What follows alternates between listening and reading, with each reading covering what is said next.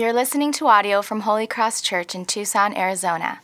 If you'd like to check out more resources or learn about our ministry, please visit holycrosstucson.com. So you're going to be in the book of Deuteronomy today, Deuteronomy 8. We're not going to read the passage right away, uh, but we will get to it. Um, but before we move into the sermon itself, join me as we pray together. Father, thank you for uh, the promise of Scripture that the Word of God is not just words on a page, but it comes to life by your Spirit. And, and as you have gathered us as your people, uh, we expect and anticipate you to speak to our lives very personally, very directly from Scripture. So we pray for that. We open our hearts uh, to respond to the Spirit of God, to the Word of God. We, we, give, we ask you to give us ears to hear and hands to apply what you bring to us today. We pray it in Jesus' name. Amen. So I had a friend in the years I was in California who taught me uh, that there's a great question to ask when you come into any difficult circumstance in life. And he taught me that because he always did. Um, I remember uh, our church that I served as pastor in over in San Diego had a lawsuit with the city that went on for four years, wasn't on my bucket list of things to do. Uh, but when that lawsuit began, I remember sitting with this man, and he looked at me, and he looked at me, and he said, "I wonder what the Lord is up to." Well, that I, that's not what I was thinking about at the time. I was I was more in a panic mode. What are we going to do with the lawsuit? His question was was about expectation.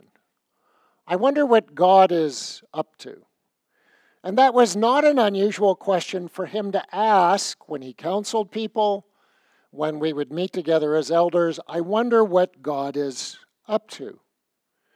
And asking that question, he was addressing our expectations, wasn't he? What, what do you think God's doing? And he was assuming God was up to something good. And he knew expectations of faith were very important.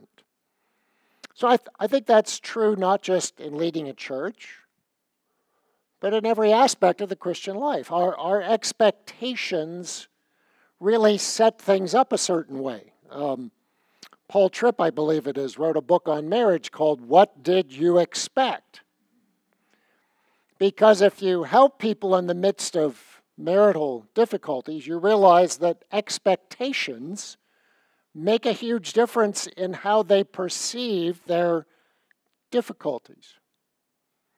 So, we are uh, six months into a global pandemic, lockdowns, all kinds of things going on.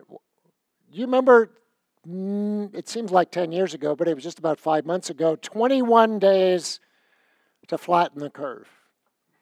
And when you heard that, what did you expect? You probably didn't expect to be sitting here on September 6th wearing masks, still waiting for things to get back to normal. Expectations are very important. So, this morning I want to address the question with my life verse. One of the, they're one of the passages I go to, have gone to again and again for over 40 years in marriage and in ministry. Uh, I want to address the question what can we expect in the Christian life? Uh, what should our Christian life look like? So I'm going to give a longer answer and then I'm going to give a very short answer and then we're going to look at this passage. So after I have been fully accepted in God through Jesus Christ, what I can expect from God is that my God and Father will now take me into a lifetime of training. That's what I can expect. Or to put it a little differently, God accepts me as I am but in his holy goodness, he has no intention to leave me as I am. And he uses his word, the ministry of preaching, the church, its elders, prayer, and circumstances to reshape my life so he doesn't leave me as I am. Or, to put in a simple sentence, I can expect the Christian life to be one in which God leads me leads you, leads us on a path that trains us to walk by faith. Let me, let me break it down a little and then we'll look at the passage. God, God is intentional in leading us every step of the way. He, he leads us to, to train us, to exercise us, to shape us, and He has a goal that we learn to walk by faith. That's a hard goal because walking by faith is not something we do intuitively. I, I like to see what's going on in my life. I like to live on my circumstances. I like to live on how I'm feeling. I like to live on my regular paycheck. I like to ground my faith in what's visible, measurable, tangible, and real. I don't like to walk by faith, which means I ground my life on what's invisible. I ground my faith on God and His promises, not how things are going. So God wants to teach me to walk by faith, to depend on Him. And God guides us into the experiences for that to happen. Now, where do I get that principle? I get it in Deuteronomy 8. And we're going to read the first five verses in a second. So, context. Deuteronomy 8, the second generation is on the edge of the land, on the plains of Moab, modern day Jordan, looking across the Jordan River at the hill country of eastern Judea. And Moses is preparing them to go into the land. And as he does that, he reminds them of the ways of God that they experienced for their 40 years in the wilderness. So follow me, Deuteronomy 8, verse 1. The whole commandment that I command you today, you shall be careful to do, that you may live and multiply and go in and possess the land that the Lord swore to give to your fathers.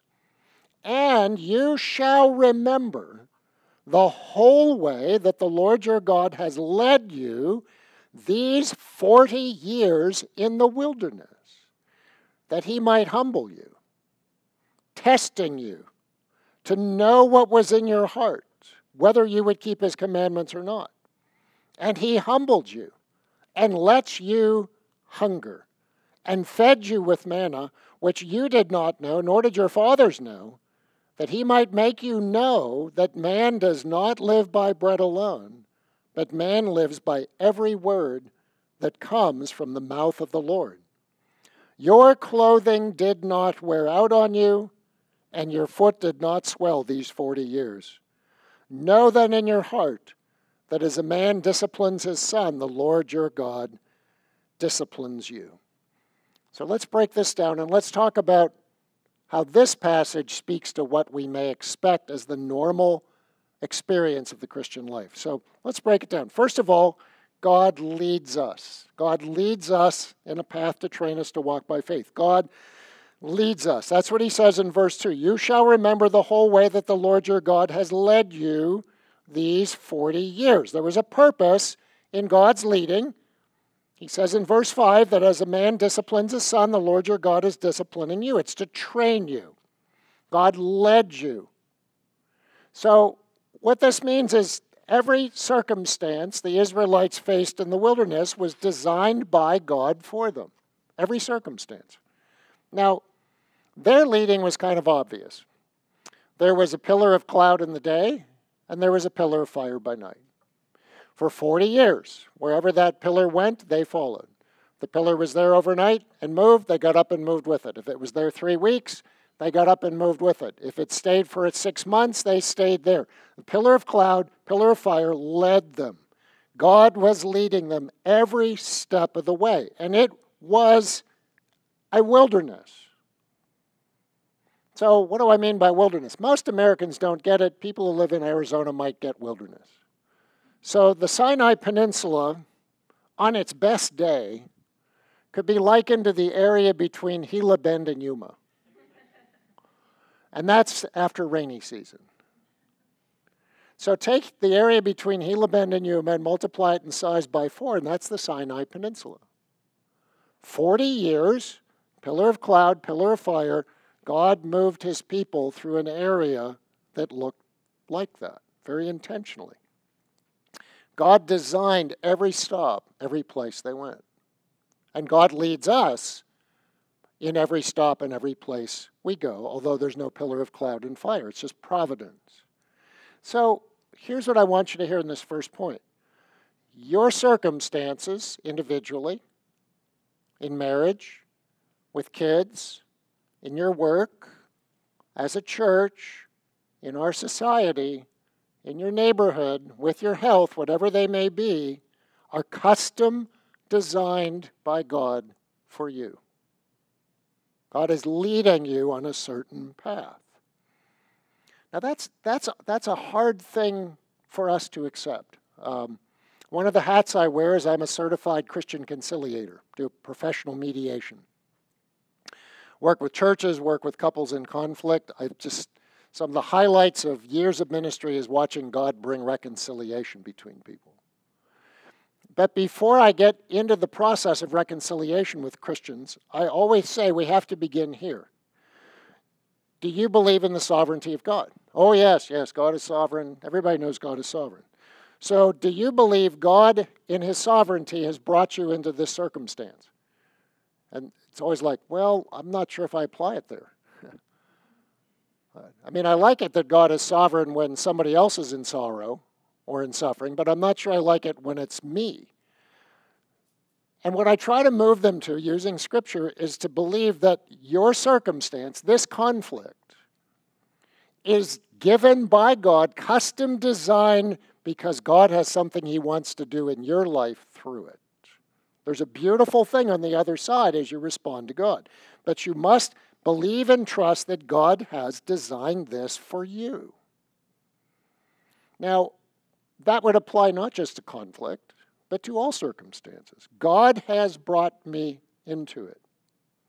So, in the details of my life, the pressure points, whatever they may be, the stresses, my own sin and failure, the way others have disappointed me, sickness, disability, distance learning with kids, whatever it may be, God has led me into this situation in its details for my good. It's custom designed for me. So that's, that's, where, that's where Moses begins with Israel. The Lord led you. But to what end? Well, verse 2 and 3 that he might humble you, testing you to know what was in your heart. And he humbled you and let you be hungry. So there are three words here humble, test, and know. God leads us to see our emptiness. God leads us to see our emptiness. He does that by humbling us, testing us, so that we may know. What do I mean by humble? An interesting word here, ani. Uh, it refers to severe affliction, poverty, emptiness. God leads us to the place of poverty. It says He humbled you and lets you be hungry. That doesn't mean He let you miss a meal. It means more than you missed your afternoon latte. It means you were hungry. You probably hadn't had food for a day or two, probably hadn't water for a day or two. You were hungry, you were empty. God leads you by humbling you to place you in a place of desperate need. Why?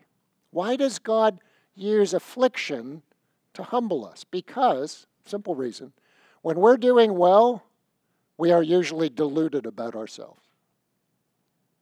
We're, we're very self deceived. When things are going well, we want to sing with Michael Bublé, I've got the world on a string, right? And if things are going really well and it goes on a while, we want to write a book about how you can do what I've done and you can have a good life too. Because we really think we figured it out. Affliction, humbling, trial, testing cuts through that lie because it's not true. Severe trials bring us to see that I don't have the world on a string. I'm not in control. I haven't figured it out. Well, how does it do that? Well, verse, verse 2 again, he humbles you to test you. What do you, what do you mean by test? Well, a test reveals what's true, right? Uh, I, I remember many times heading off to school, mom would say, Where are you going? Seventh, eighth grade. Uh, I said, Well, I got a test in math today. You think you're going to do well? Mom, I got it. I got it, right? Don't worry, mom. Come home. How'd you do in the test? I don't want to talk about it. That, that's, that's our native condition. Tests reveal what's true, not what we think is true, because I can be self deceived. So I need to be humbled to be tested because testing reveals what's true. And God tests us to reveal what's really there. He tested Abraham when he said, Take now your son, your only son Isaac, and go to the mountain I'll show you and sacrifice him there. It says God tested Abraham. Abraham, do you really trust me? Oh yeah, I trust you. Okay, here's what here's going to find out if you do. It says it says Yahweh, the Lord took Israel into the desert to test them. To find out what was there. James says God brings us into circumstances to test our faith, to determine how real it is. So God humbles us to test us, to show us what's really there, so that we will know ourselves. It says that you may know what was in your heart. Now, the language may be a little vague, so that he might know what was in your heart. Sounds like sounds like God needs to know. No, God already knows what's in our heart. We don't. God humbles us and tests us so we'll learn about ourselves, what's really true. And we have a hard time accepting what's really true. I always say everybody, everybody I know, including myself, has an image of ourselves in our heads, right? That image is four parts truth, three parts wishful thinking, and two parts lies. Right? I've never met anybody that heard their voice on a recording and said, That's exactly what I sound like. How did they do that? And I've never seen anybody that saw a picture of themselves and said, That's me. That's exactly right. We always look at it and say, Oh, they didn't catch my good side. And the people around us are like, No, actually, they did. um, we need to know who we really are. There was a survey done, I think it was 1999. 60, 65% of the people in the United States believe they have above average intelligence. That's, that's our condition.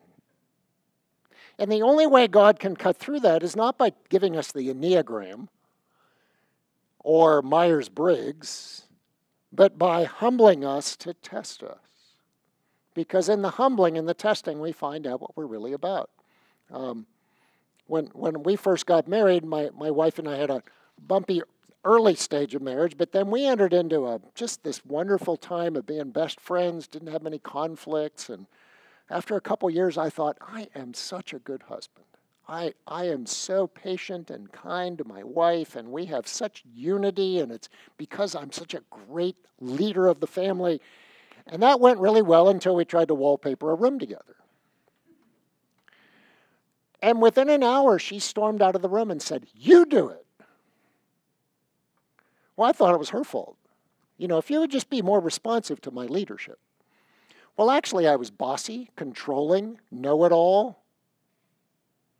Nah, I didn't come out looking so good. I didn't want to see that about myself.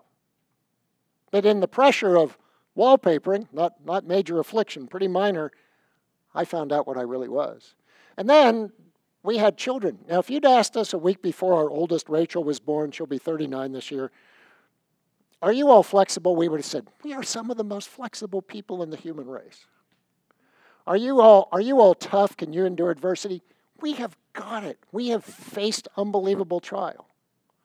Well, three weeks into a colicky baby that slept very little, ate and cried screaming the rest of the time, we were ready to check out of life. We were exhausted. We hadn't slept. We couldn't get anything done. We were, we were fighting with each other, angry all the time. Well, so much for being flexible. So God uses affliction to test us so that we will know ourselves. Remember, Israel left Egypt, Exodus 15, sang the praises of God. You have brought us out of Egypt. You have thrown the horse and the rider into the sea, and we're going to trust you forever. And a week later, they're out of food and they're saying, You brought us out here to kill us. See, that's what we really are. What you are in affliction, what I am in affliction, is what I really am. And God designs humbling and testing so that we will know ourselves. Well, that brings up a tough question. Does, does God get some, some kind of perverse pleasure in making us feel badly? No, no, not at all. He's a faithful physician who used tests to help us see the disease so that we'll find the cure in Christ. He's using the test to reveal the disease so that we will seek the cure. And it takes the testing and the humbling and the knowing of ourselves before we begin to be willing to do that. Because most of our lives are, I can fix it with a little help from God, not, I am bankrupt and God must rescue me. So God is using, leading me into the exact circumstances I'm in so that He might humble me in affliction, test me to see what, what I'm really about, show me who I really am, so that the end of that, number three, He will reveal His sufficiency. The way He puts it here is so that you might learn man does not live by bread alone, but every word that proceeds out of the mouth of God. I fed you with manna. So, so imagine for a minute you're in that wilderness between Gila Bend and Yuma, um, where everybody drives 90 just to get through it. And you're out there camping, and uh, your cell phone doesn't work because Verizon doesn't have coverage out there, despite the little guy in the commercial. Um, there's there's no delivery service, and you're out of food, and it's been three days, and there's no water, and you haven't had water in two days, and you have no visible means of support. That's where Israel lived in the wilderness, day after day. And God says, "Here's what I'm going to do. Every morning you're going to get up." And you're going to find what you need for that day on the floor of the desert. Uh, it's sort of like saltine crackers whole floor of the desert covered with it. They didn't know what it was, so they named it. What is it? That's what manna means. What is it? They never seen it before. You're going to get up every morning. You're going to get enough for the day. At the end of the day, your cupboards are going to be bare. You're going to get up the next morning. I'll fill your cupboards enough for the day. You'll go to the end of the day, and your cupboard's going to be bare. Don't save it, because whatever you store overnight is going to rot. And the only exception is going to be on the Sabbath, where you get up on the sixth day and I'll give you enough for two days, and you'll be able to save that, stick it in the cupboard, and you'll wake up on the Sabbath and you'll have enough for the day. Talk about visible demonstration of God's activity for 40 years. Now imagine that. Imagine that. I, I think, okay, no, no 401k, no checking account, no savings account, no refrigerators, no Yeti storage units in fact, God says, I'm going to provide for you in such a way that your clothes aren't going to wear out. So you traipse around the desert for a couple months, look down at your sandals, and go, they look brand new. Look at your, your legs, your pants, and you'd say, there no, there's no wear and tear, no threadbare portions. You'd, you'd look at your body, and it wouldn't be responding to the heat and the exertion, no swelling. And what God was teaching Israel is He is all sufficient. He doesn't need grocery stores. He doesn't need Amazon. He doesn't need the internet. He doesn't need your retirement account. He doesn't need my savings account. He doesn't need anything except his word of command. And by his word of command, he can feed you every day, the rest of your life, a day at a time. He's all sufficient. From God's perspective, it is no more difficult to supply for a nation in the wilderness than it is to supply for people who live in the city. No more difficult. And they were not any more secure in his provision once they got into the land than they were when they lived in the wilderness a day at a time on the manna. So God, God emptied their hands of all visible means of support so that he might show them his infinite sufficiency. He's leading them to walk by faith, not by sight because he's the God who gives life to the dead and calls the things that are not as though they are. He empties our hands of all that we treasure and depend on so that he might fill them with his provision, with himself. Because, as C.S. Lewis said, if I have God alone, I have no less than he who has God in all things. Because I have everything in him. And that's how God works with his people all through history. He brings them to an end of themselves so they might learn to walk by faith. One, one example Abraham and Sarah. Abraham and Sarah, you're going to have a son. Cool, great, let's go for it in 25 years. Abraham, Sarah, you've never had a child, you're barren. Abraham, you're old, maybe, you could conceive a child at age 75. We're going to wait 25 years until that's impossible too, and I'm going to give you a son. Because I don't need healthy young bodies to bring about a conception of a child. I can bring that by a word of command. That's where God wants to take us. So we don't live by bread alone, but we live depending on God to speak and supply our needs. Now, you might say, Can I just read a book on this? I mean, wouldn't that be great? Here's a book, read this book, you got it. I, I wish I learned that fast. I don't. I, I can go from severe affliction, desperate for God's work, to things being better and arrogant and not depending on God anymore. I need God to lead me in a path that humbles me, tests me, shows me what's in my heart, so that I will run to Him in His all sufficiency and live by faith. A couple of years ago, I, I said to a friend, I was talking about, oh, I, I just want to know Christ and the power of His resurrection. And I still remember he looked at me and said, So when do people need resurrection, Mark? So when they're dead? He said, Are you dead? No. He said, Well, then why would God show you the power of his resurrection? Oh, so I got to be dead first. Well, that's what Paul said. 2 Corinthians 1, he said, We came into circumstances so difficult that life was over. 2 Corinthians 1, 8 and 9. So that we despaired of life, and God did this so that we would not trust in ourselves, but in God who raises the dead, who did raise us from the dead. Uh, Rondi and I were out walking a couple months ago.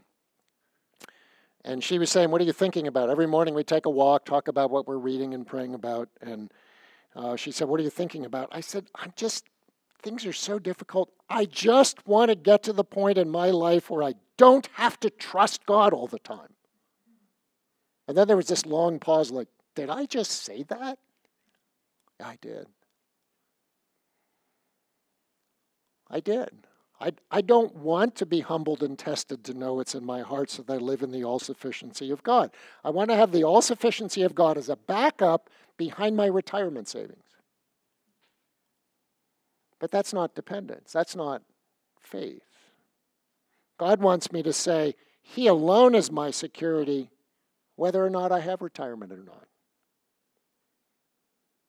And in, and in this, God wants me, designs the circumstances of my life, and opens Himself to me and says, I'm designing everything so that you might see more and more all that I am for you. Um, didn't say this in the first service, but a couple years ago at the royal wedding, uh, I remember when the prince turned to the bride. I don't remember which prince it was. I just remember what he said. A man worth billions of dollars turns to the bride and says, and all that I am and all that I have, I give to you. And I started to cry. Because that's what God says to us in Christ.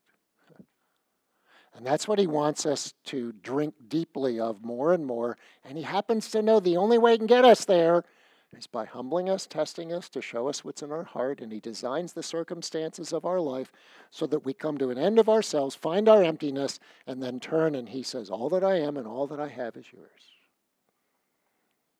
And walking by faith in me is what God wants for me.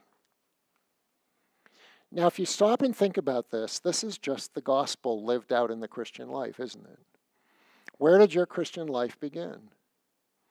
You, you, Jesus' work on the cross and resurrection is finished once for all. That's the good news. But you didn't care about it, and I didn't care about it until God the Holy Spirit brought you to the point of suing for bankruptcy when you said, I got nothing. And then he turned your eyes and went, Oh, but Jesus is everything. And that, that's the nature of faith as you look away from yourself to Christ. Well, the whole Christian life is just the repetition of that, growing in that more and more deeply, so that we walk by faith, not by sight. The righteous live by faith, which means trusting out of my emptiness in the infinite sufficiency of God. God leads us on a path so that He might train us through humbling, testing, knowing ourselves to walk by faith in His infinite sufficiency. What's God up to? That's what He's up to. Taking you on a path of discovering all that He is for you in Christ.